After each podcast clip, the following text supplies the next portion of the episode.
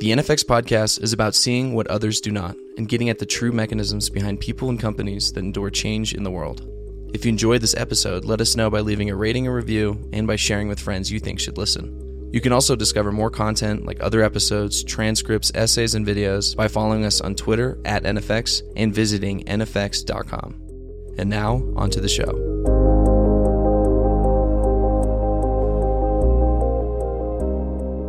So, Heather, it's such a treat to have you on the NFX podcast today. So, we've known each other for such a long time. We worked together. You were like one of the first team members at Trulia back in 2006. We worked together something like nine crazy years up until the acquisition with Zillow. And then we've stayed in touch over the years. And straight after that, you started Solv Health with our other good friend, your co-founder, Daniele, the Trulia CTO. So it's so good to have you today. So thanks for joining us. Such a treat, Pete. Can't wait to be able to do this in person in the not too distant future. But until then, I'm very happy to do it on a podcast with you. So thanks for having me. Oh, it's such a pleasure. So let's just dive in. Like, tell me a bit about Solv, how things today. It feels like the eye of the storm in, in many ways. What are you so proud of right now? Gosh, when I think about what I'm proud of, the first thing that comes to mind is that we've helped 30 million consumers see a provider since founding, wow. which is a pretty astounding number. You know, one of the things you have to do when you shift from a consumer tech background to a health tech company is you need to recalibrate on all of your numbers. They're all much, much smaller.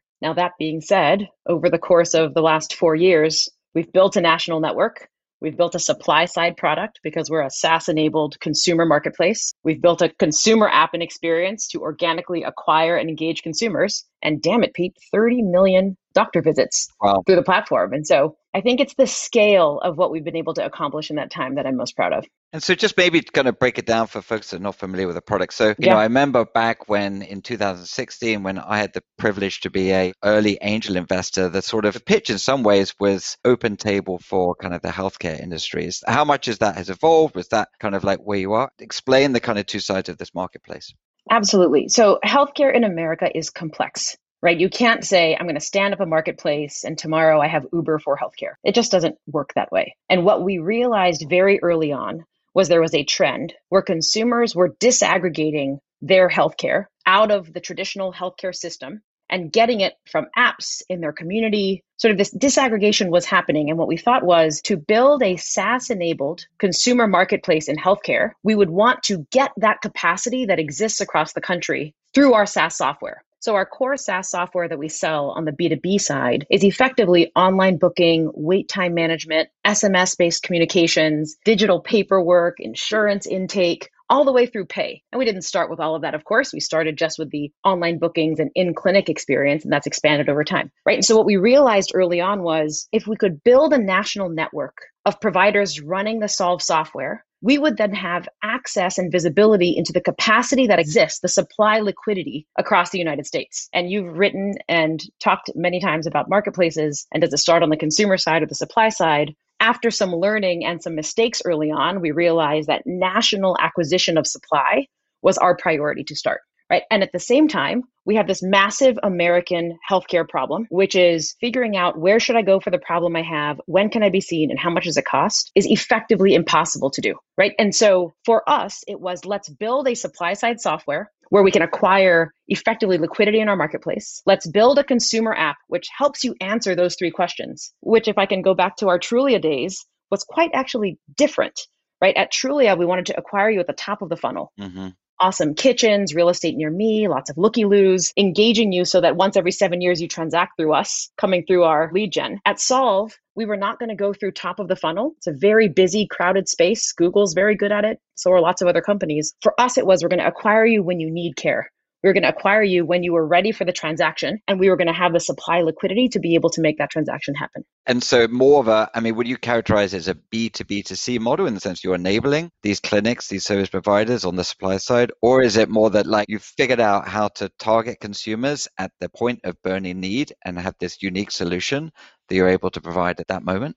Yes, absolutely B. Okay. Right. There are many B2B to C solutions in healthcare where really that first B is your North Star right? As a SaaS enabled consumer marketplace in healthcare, our North Star is the consumer. Yeah. And the supply side liquidity that we're building in the marketplace is the type of providers who want to deliver that consumer experience. And so we've had this mental model basically as our framing from the very beginning. We just realized that acquiring supply, that grindy work of knowing when Pete can go and see someone within the next two hours was what would be effectively the magic moment for Solv. And we wanted to be able to build that. Yeah. So here we are. The last 12 months has been a crazy, crazy year. Yeah. Our offices were kind of next door to each other. We used to see each other all the time. And unfortunately, we've not had that chance. But like, so we've not caught up for a little while. COVID, what happened to you? I mean, obviously the sort of the human tragedy, but also the kind of implications to your business. Mm-hmm. Like what happened? It sort of feels in some ways that your business was designed for kind of COVID in some ways. Uh, tell us what's happened. What are the positives and negatives? So 2020 was just an incredible year on every dimension for all of us. However, had you told me in 2019 that you would be the CEO of a company that was playing a meaningful role in a pandemic that was to come. It just would have no way. No way. Like, what are you talking about? Right. I mean, prior to COVID, our focus was let's build out a massive national network of providers so that we can connect consumers with care. What that means is today, at actually at the start of COVID, roughly, you know, 80 to 100 million Americans are within five miles of a bookable same day appointment on Solv. Wow. Right? That's massive, right? That's the massive scale that we've been able to achieve. Then comes COVID. And all of a sudden, it effectively pulled our roadmap and the future forward when I think about the COVID year for us, there were really two main levers of growth, right? The first one was this hard shift to telemedicine because all of a sudden it wasn't a nice to have, but it was required to have so people could receive the care that they needed and so that physicians could see their patients, right? So by the numbers on that, pre March 2020, so we shipped the product in 2018 became very obvious to us at the time that nobody really gave a shit about telemedicine, not consumers nor physicians because of the consumer mental model shift on how do I receive healthcare and is this real? And then on the provider side, very heavy workflow as well as disincentives to enable telemedicine visits. If I can get 20 bucks or 120 bucks to do the same thing, one telemed and one person, of course I'm going to be in person. So acceleration number 1 for Solv was telemed. Pre March 2020, uh, 9,000 total telemedicine visits across the Solv platform. From March 2020 to today, I think it's at roughly 1.5 million telemedicine visits across the Solv platform. Second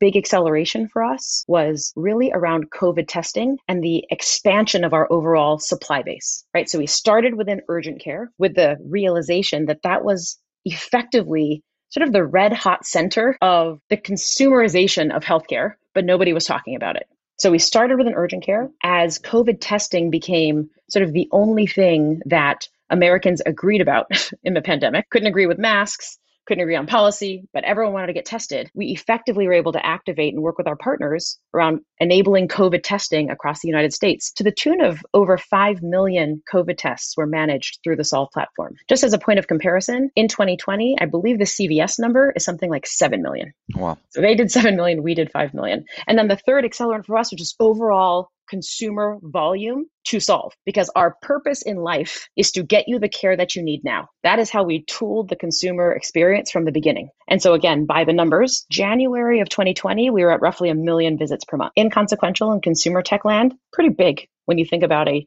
25% conversion rate for all of that traffic, mm-hmm. right, in healthcare land. By the end of the year, as the COVID demand was really surging, we were at probably 14 million visits per month. Wow. Right. And then to today, we've normalized at around 5 million. So we're 5x where we were a year ago because we are solving a job to be done for consumers, which enables us to organically acquire them, engage them through our app, and build an experience around them to guide them in their everyday healthcare. So it was a big deal. So I guess this has not been your first rodeo in terms of a crisis. So we worked together at Trulia during the housing collapse 2008 and, you know, we often see in some ways these dislocations of markets, however painful they are at the time, yeah. they end up, you know, often benefiting a fast moving technology startup. I imagine there's a bunch of sort of similarities, but also a bunch of differences with both the real estate crisis and then obviously this healthcare crisis driven by COVID. Like, I guess when you think about that, what do you think is similar and what do you think is different, you know, about how you approach yeah. the problem, how you build a company, etc.? Before I answer that question, can I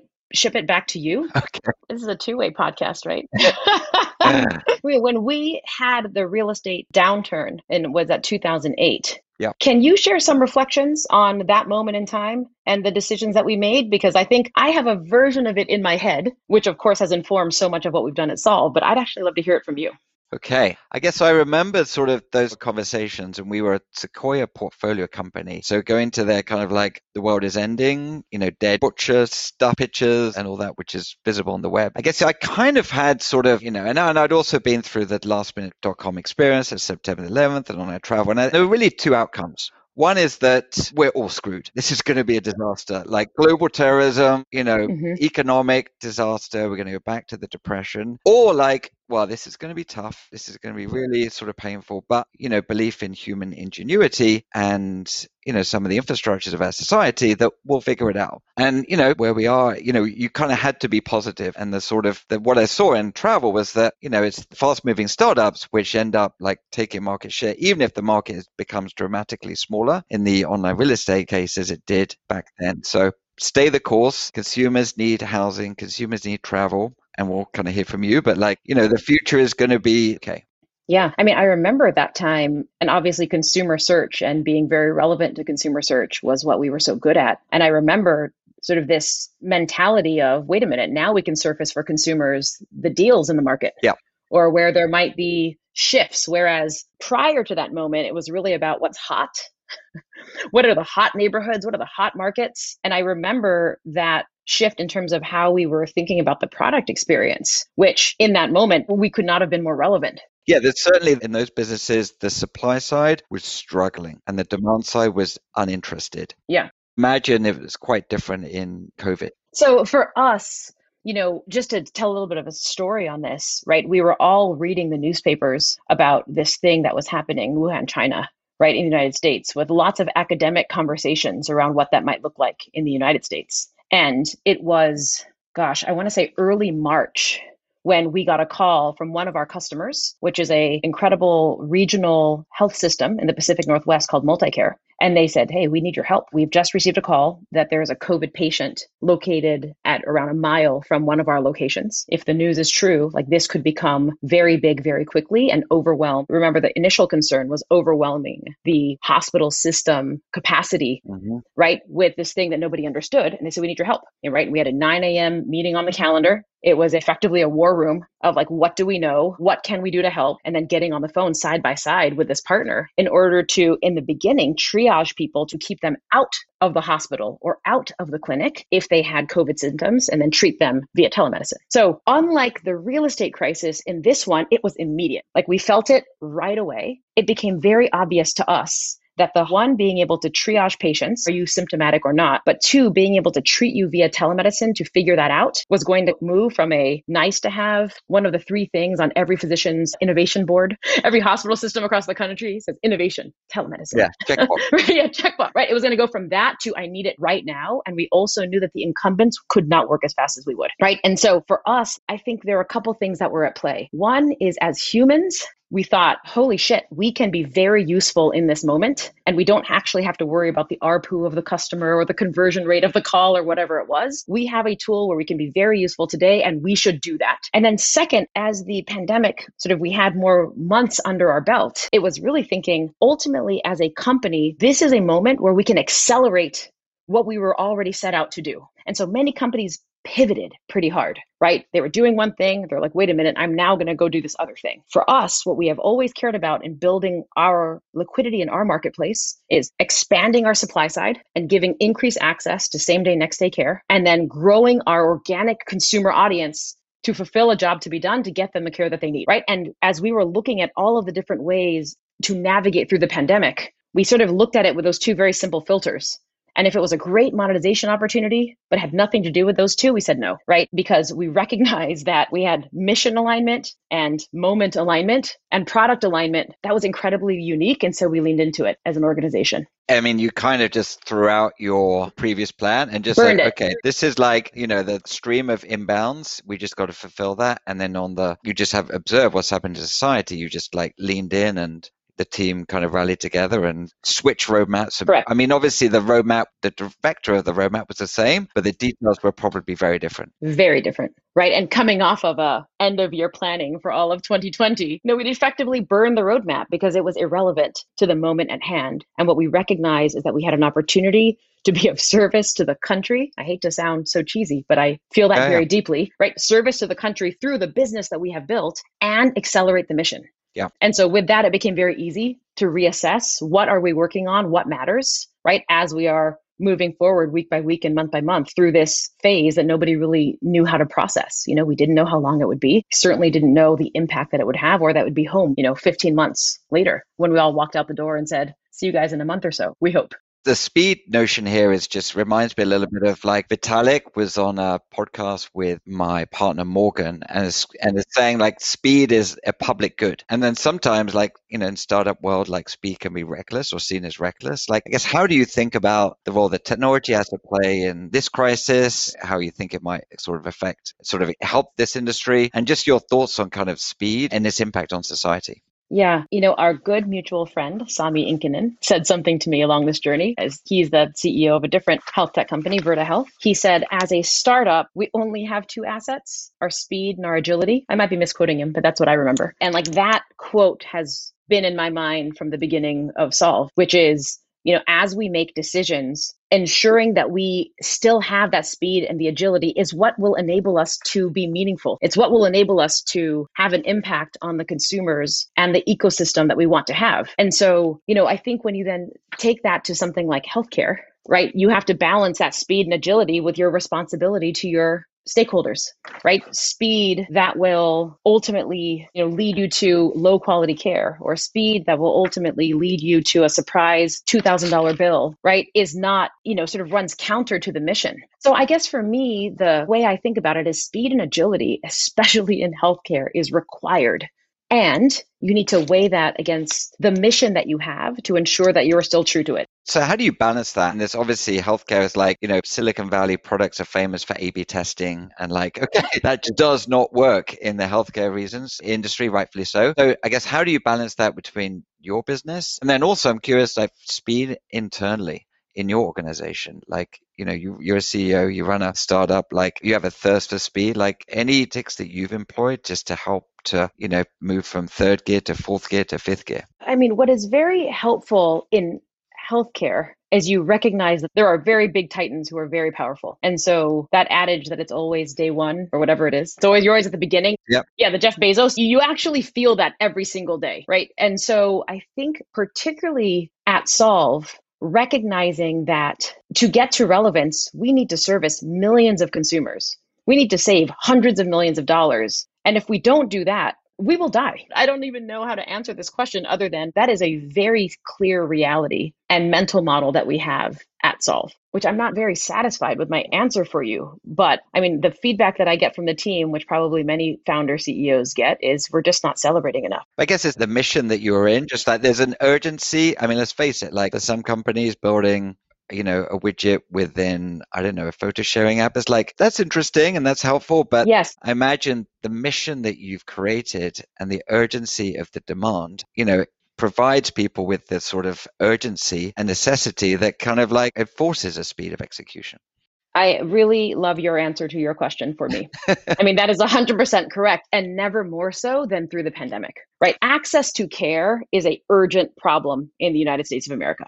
And so that's the mission of the company and enabling providers to deliver a great service, monetizing that because we are a business and not a nonprofit, and doing that very well is motivating and drives urgency. Now add COVID to that, where we have providers who are frantically trying to deliver care to patients that they care about but cannot. Where you have consumer, the fragility of humanity is now something that we see in our inboxes as people are really worried about their grandmother or themselves or their kid. And it is our responsibility to be part of the solution. And so, back to your last question on speed versus the responsibility, I feel like that is the natural tension of what we do, but we will never opt for speed and harm our users. Yeah. Right. And so you just have to balance that reasonably depending on what you do. I mean, it's worth also stating, Pete, not all health tech is the same. Yeah. right if there is a device that i'm going to implant in somebody's body to deliver you know medicine every day that's a very different risk profile than here is software which enables access and ease and clarity of cost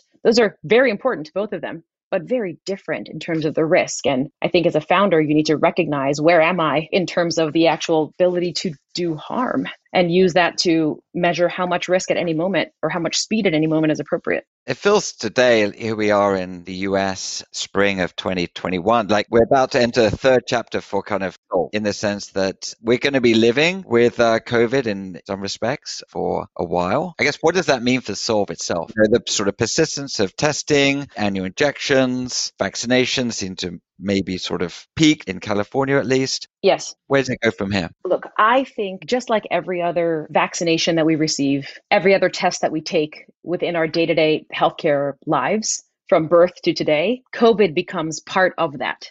Right. So whether that ends up as an annual injection or whether testing becomes more ubiquitous as new variants arise, all of those things are possible. But the spike of what we experienced has certainly come down, and that is a wonderful thing. I think one thing that happens is all of our public health organizations, our government organizations, to the health systems, to the clinics, now just have a much higher level of sensitivity to what could happen. And I think that's transformative in terms of how we fund and continue to effectively plan for whatever the next thing is, hopefully never again in our lifetimes. For Solv, when I think about the third wave for Solv, it's now getting people healthy, right? The avoidance of care in the past year was very high, right? For very human very real, very logistically challenging reasons. And as we've expanded the overall network of high quality providers and diversity of providers on Solv, we're now taking those tens of millions of consumers and saying, hey, let me help you get the care that you need, right? As we're moving back towards a world, which sure, we may still have to get a booster shot or a test or something like that. But really, that hopefully is in the rearview mirror in not too long, knock wood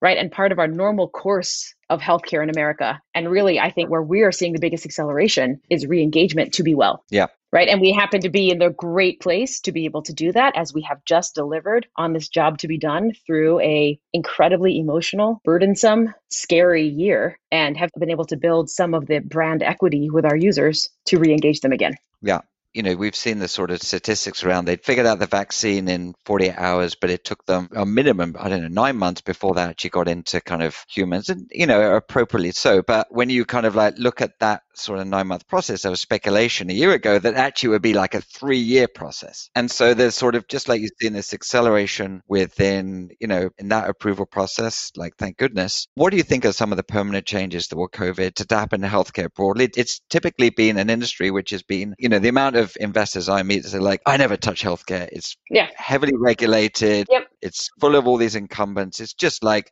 smart people don't focus on healthcare because it's brain damage. Like, but does that change from here? I mean, the complexities of American healthcare are very real. And that means that if you are coming in for a quick buck, you probably shouldn't come. As I interview candidates, I say there's a lot easier ways to make a quick dollar and work less hard. So if that's what you're about, that is cool. Bless you. Don't join Solv right? You've got to come here because you want to be part of the transformation that needs to happen, right? And you're willing to put in the work. And there's an incredible business, many incredible businesses to be built in this category.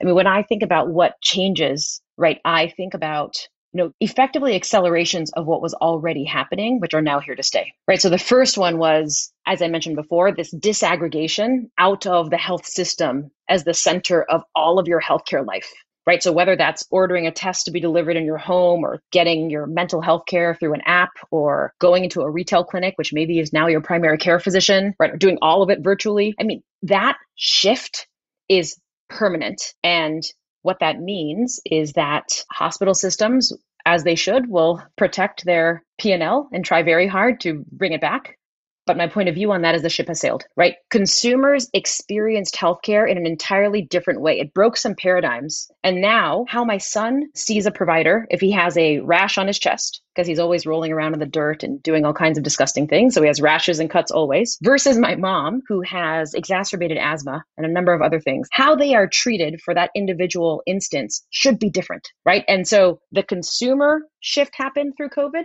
but also the provider side shift happened, right? Like I said, both workflow as well as incentives were the two key barriers. And those are now gone. So while there might be some institutional energy to shift back to the way everything was, I just don't think that will be possible. Yeah, no, it's not. Feels like it's permanently kind of shifted. So I guess what still is broken in healthcare and what transformation needs to happen? Perhaps just, you know, broadly as you think about it. I mean, Pete, so much is still broken, right? When I first entered the category, right, all anyone would ever talk about is the change is value-based care. And I went to these conferences and I was in a room with two very prominent executives from two very large health systems. And I said, please tell me the truth. Is anybody doing this? or do you all just talk about it in these academic forums? Mm-hmm. And they started with, of course, it should happen, and here's why. And no, we don't do it, and we will when forced. So, like, that's just a long evolution. And what happens between now and then, there's a tremendous need to focus on enabling consumers to get the care that they need at a cost that they understand that doesn't cause them to go bankrupt, right? 50% of all bankruptcies in the United States are healthcare related. It's an astounding 50. Yes, crazy. Crazy. 25 to 30% is the last number I saw of GoFundMe's are to fund healthcare expenses. Awful. I mean, what's broken? Everything is still broken. and so there are plenty of space for innovators to come in and try and solve pieces of the problem because ultimately, as I think about the situation in the United States, everyone says, like, maybe Bernie's going to make it and fix everything and it's going to be great. There is a scenario when that happens, and people may or may not think that's great. I think it is very unlikely. I think it is more likely that you need change from all of the different stakeholders, whether you're the hospital systems and the innovators who exist, like Bob Wachter at UCSF as an example, whether you're the payers, right, where yeah. they're doing more experimentation, they're very large. Of course, they're doing it in their self interest, but great because they're realizing the change is happening, or the consumer wave. And that's where Solv lives right? I'm just a believer that consumers can transform industries. And I believe that, well, again, Americans disagree on basically everything. What feels like being wronged by the healthcare system is ubiquitous. And that is a nerve that entrepreneurs can tap into as they're thinking about how do I build the next thing in order to build this transformative business. Are there any, as you think about sort of founders and entrepreneurs, I know you support a bunch of early stage founders. Are there any like sort of sectors or opportunities that you see and that are like someone really should go after that, or this is a hot sector? Any ideas or general themes that come to mind? Gosh, Pete, when you were building Trulia, I don't know how much you were looking around at the rest of the non Trulia ecosystem. but I will tell you. I had so much time in the day, you know. With all of my extra time between my three children, my spouse, trying to be a decent friend and build a remarkable business, I don't spend that much time on the outside. But that being said, a couple of things to share. I think, and people may already know this, I just didn't come from the category. Physicians are a very entrepreneurial group right? They are a group, and I'm going to say this as a compliment, that have so many side hustles. And I think my mental model on the physician, because I grew up without physicians in my family, was very different than that. And so I think it's an entrepreneurial group who also has the highest dissatisfaction of any other white collar job. Is that right? I had no idea. Yes. That is fascinating, right? When you take those two components, when you think about a problem space, especially with the momentum around consumerization and consumers disaggregating the health system, I think there's something particularly interesting potentially in there. All right. We'll noodle that away. Pete at nfx.com. I mean, there's so many interesting spaces, right? Like the consumerization around the lab space and being able to just be more of an owner in your own care. I guess I would say this for a very long time, you had to sell to payers or sell to employers or sell to the largest enterprise health systems to be taken seriously in health tech. Yeah. I do not think that's the case today. Yeah. Right. Like the wave is real, and we've now proven it across companies like Solv Health, companies like Everlywell, a number of companies in the space. Right. And so I just think it unlocks a lot of opportunity that I think many health tech investors might have laughed at even 18 months ago. Yeah, for sure. And so, do you see? I mean, there's a perception that perhaps government slows things down, and that's not unheard of. You know, they're not for kind of like necessarily wrong reasons, but do you see that as an inhibitor, or you think that smart entrepreneurs will figure out a way around kind of the regulations in the industry? I think smart entrepreneurs who give a shit will identify the pockets where there's opportunity. And if you're a smart entrepreneur who does not give a shit, go to a different category because it is friction full. Yeah. Right. It is friction full, but it's worth doing. You know, I think about you know, Medicare and Medicare Advantage as a really interesting pocket of opportunity where really cool companies have now been focused on taking that very large population that most quote unquote, you know, smart investors or smart entrepreneurs wouldn't touch previously. And there is a ton of innovation in that space through companies like City Health. You know, you think about what Seema Verma did from the head of CMS right? At the beginning of this year regulations to make real pricing visible across hospital systems requiring them to use understandable words and share i think it's something like their highest negotiated insurance rate as well as their lowest and some other data points. Like these are pockets of data availability pockets of experimentation which when you're talking about government programs you're talking about billions of dollars of opportunity in what is theoretically a small pocket. And so I think the brave and someone who wants to be transformative should absolutely take a look. I mean, just notwithstanding the billions of dollars that are spent in the industry and the kind of like outcomes on that, it's just like entrepreneurs are focused on changing the world and making money as well. And there's for sure the opportunity to do both. Yes. So Pete, I remember one of our early slides talking about the shift to consumer search online, which was something like 80% of all consumers now search online. Back in real estate days? Yes, back in Trulia days, you and I, right? And it was something like 5% of the marketing spend is online. I remember the slide. I think that at least that slide called it a $12 billion TAM in terms of the advertising budget. Is that right? Am I remembering that right? Yep. Yeah. I mean, American healthcare is $3.5 trillion. So take a tiny pocket of that, solving a particular problem where you have passion. And that is a hundreds of millions of dollar opportunity, multiple billion dollar opportunity, right? Against whether that's post acute care, whether that's chronic conditions, whether that's access, right? So my advice would be don't be so overwhelmed by the fact that there is a regulatory environment. Yeah. Right. This is a giant industry which is begging for innovators. And so we should have more people in it. For sure. You're listening to the NFX podcast if you're enjoying this episode, feel free to rate and review our channel and share this conversation with someone you think would benefit from these insights. Follow us on social at NFX and visit NFX.com for more content. And now, back to the show.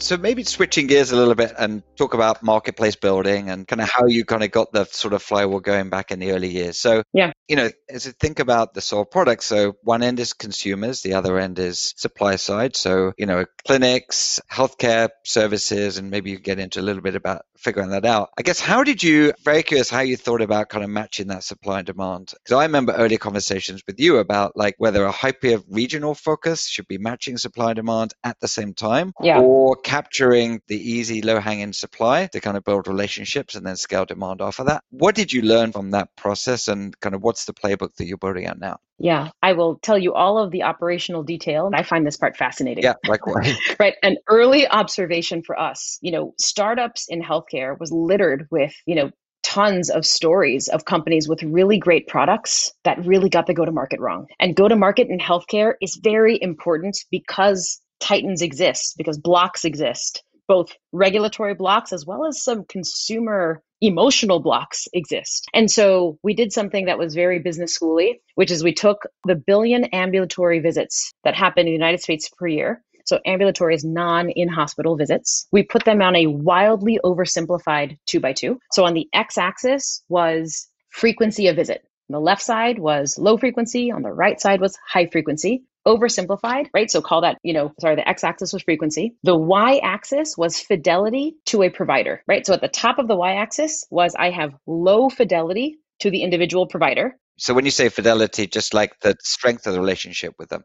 Correct. I care a lot if Dr. Fernandez is there to see me or not. Yeah. So the top of the Y was low fidelity to a provider. The bottom of the Y was high fidelity to the provider. And we basically took the billion ambulatory visits and, you know, thinking about marketplaces, you want high frequency and you want low fidelity to the individual person. You want to believe that it's high quality or other criteria, but the person itself needed to be more flexible. And we discovered something that I'd realized in my day to day life, but all of a sudden we were seeing in numbers, which is that top right quadrant was a box that we called convenient care, which basically meant urgent care, retail clinics, and telemedicine. We sized it at roughly 150 to 170 million visits of the billion, and it was growing rapidly. And as a mom of three kids, I am a frequent visitor to urgent care clinics in between the pediatrician because access and convenience is more important to me than a known provider for that particular visit, right? Being able to go between my meetings or in the morning or in the evening after work. And so just going around on the two by twos, if you went the bottom right was your primary care. The bottom left was your specialists. That's where I have low frequency and high fidelity, right? And then the top left quadrant was low fidelity and low frequency, like your ER. or your lab. And so, well, we're like, well, this is very interesting. This top right quadrant has effectively, we took that to mean not that urgent care was the end all be all, but they were the tip of the spear of something that was happening in healthcare that was driven by consumers. And we validated that by doing a second thing is we went to Google Trends and we looked up searches for urgent care in the United States versus primary care versus Viagra versus birth control versus what felt like the things that people would search for and I encourage your listeners to do it. You look at from 2004 to today in the United States, and it's astounding. And then what I did, because Google Trends doesn't give you real numbers, is I put Trulia on the list because I knew what Trulia searches looked like at the time. And I thought, holy shit, like this is really big. Right. So those two validation points made our go to market very clear, which was this is a incredible industry. It happens to be much more mid market and long tail than the traditional healthcare system. And it's where all of the consumer wave is happening. Mm-hmm. And so that made the go to market very clear to us. That's number one, um, like the entry point. The second yep. thing I'll share is when you and I talked, we were initially thinking we were going to do this in one market. And so we looked at the, got really great advice, which was optimize for your highest levels of success on both the supply and consumer side. So on the supply side, that meant lots of competition. And on the consumer side, what that meant in healthcare is more consumers with high deductible health plans because that's the national trend. And consumers with high deductible health plans are more likely to be paying attention to the cost because they're paying it out of pocket. So we took those two criteria and then I did a two and a half to three hour flight radius out of San Francisco because I knew that wherever it was, I would be there all the time. And we picked Dallas because it scored the highest on those two dimensions plus proximity, my flight path. We executed in Dallas and then had a very clear realization, which was there was a wave happening on the provider side around overall digitization mm-hmm. and stickiness in the category is high. And if we miss that, it would be harder to get someone to switch versus being the first solution that they had, right? And so at that point, we made the decision we're not going to do market by market. We're actually going to get national liquidity. As we build up our consumer side, actually, it became a bit more like Trulia at that point. Yeah, yeah. Let's build out the national network and build a consumer product. And then we'll focus on use cases versus geographies. Mm-hmm. So that was the beginning. I mean, just to sort of play that back a little bit. So figuring out proxy data so like finding proxies for the kind of real data to help to sort of narrow in on the segments and markets and burning need. And, you know, there's a ton of proxy data that's out there, like as you say, and then really figuring out where the supply pull is. So the supply pull is like the providers were kind of like that was the hard thing to solve because you knew consumers would lap this up if it was available to them. The hard thing to figure out was supply side. And so like if a provider is kind of sniffing at it and they can embed, you know, integrate you across all their clinics, then that was the best go to market. And then from there you'd start to layer, you know, you'd say, okay, we've got density in this particular market, let's double down the consumer side. And then that would give the sort of flywheel, build the flywheel. So very different in some ways than the kind of Uber playbook, which was like, okay, let's land, build density, and then stamp it out somewhere else. Exactly. Very well said, you must do this for a living. I remember these debates with you because it was like yeah. there's sort of some of these like marketplace models which are like, okay, Uber's very successful company, let's copy that. Or kind of like Airbnb is very successful company, let's copy that. And I think the nuances around these different, you know, supply constrained or demand constrained or local network effect and global network effect businesses is requires very different, very different playbooks. That's exactly right. And a low frequency marketplace versus a high frequency marketplace is also something that you really have to consider as you're rolling out, you know, your marketplace go to market. When you think about building a marketplace, you have to have all these considerations. Had we been building a B2B software company, we would have approached this entirely differently right? We would have gone hard at trying to create some kind of demand gen and then really been totally agnostic on what specialty or what type of provider. And, you know, there are a number of companies in the space who've done quite well with that model, but that's just not the company that we are. So I guess the last point is you need to know what company you're trying to build, both in terms of how you outline your strategy and roadmap, but also how to talk to find folks like you, Pete. right? Because when founders are talking to investors, ensuring that you're being comped against the right type of company, mm-hmm. right? If you're looking at Solv versus any other SaaS company that's B2B only, yeah. like you need to understand why things look different. And as an entrepreneur, that's my responsibility to try and lay that out early, right? Otherwise, there are more questions than answers. Yeah, very kind of you to say that. So we talked a little about supply side and like, was there any sort of catalyst or, because this is obviously pre-COVID, like again, the sort of selling into kind of the healthcare industry is you've done it. A lot of people say don't try to avoid it. Like, is there any lessons that you learned from doing that? ultimately, when you're building out a sales organization, you have to look at there's obviously an enterprise sales motion versus mid market versus pure SMB or prosumer. Yep. That will lead you down the path of developing one version of a demand gen engine to sale. And then, of course, there is sort of the difficulty of the industry overall. And so maybe healthcare, financial services would be on the high end of that. I would say the primary motion in healthcare, the primary paradigm is you must sell to the largest systems to be relevant. And so, as an entrepreneur, I recognize that that is not how you create liquidity in a marketplace. And therefore, we had to orient on something different as we were building the company. And I got some great advice from Anne Wojcicki when I was sharing with her what I was doing. And she said, Anne is the 23andMe. Yes, excuse me, the 23andMe founder. And she said, given what you are trying to do, you need to get to consumer scale very quickly.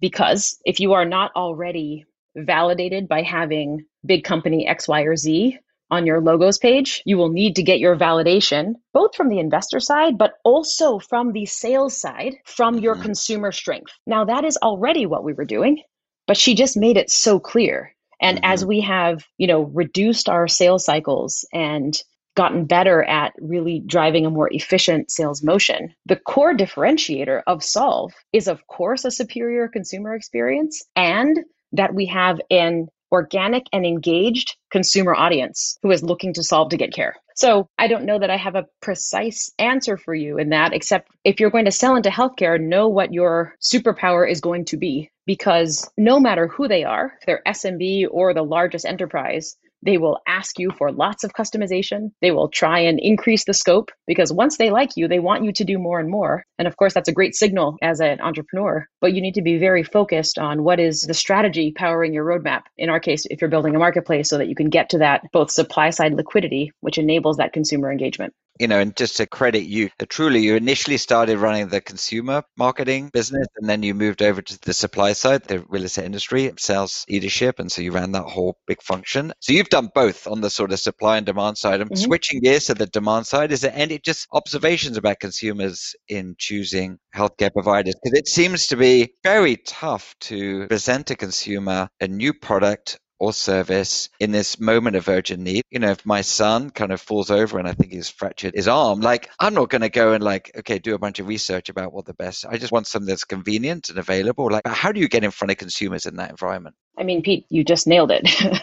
what is we recognized that there is an academic version of how healthcare is supposed to work, which gets a lot of media coverage and a lot of academic conversation. And there is a way that consumers operate which is meaningfully different. And for many of our use cases, this paradigm of access and convenience being more critical to me than known provider is significant. And it started in this red fiery hot tip of urgent care, but it is now, as we anticipated, we're seeing that expand across multiple categories, whether that's women's health or mental health or physical therapy or primary care, because ultimately I want the care that I need, right? And my orientation as a consumer is around those two dimensions on every other part of my life. Why should healthcare be different?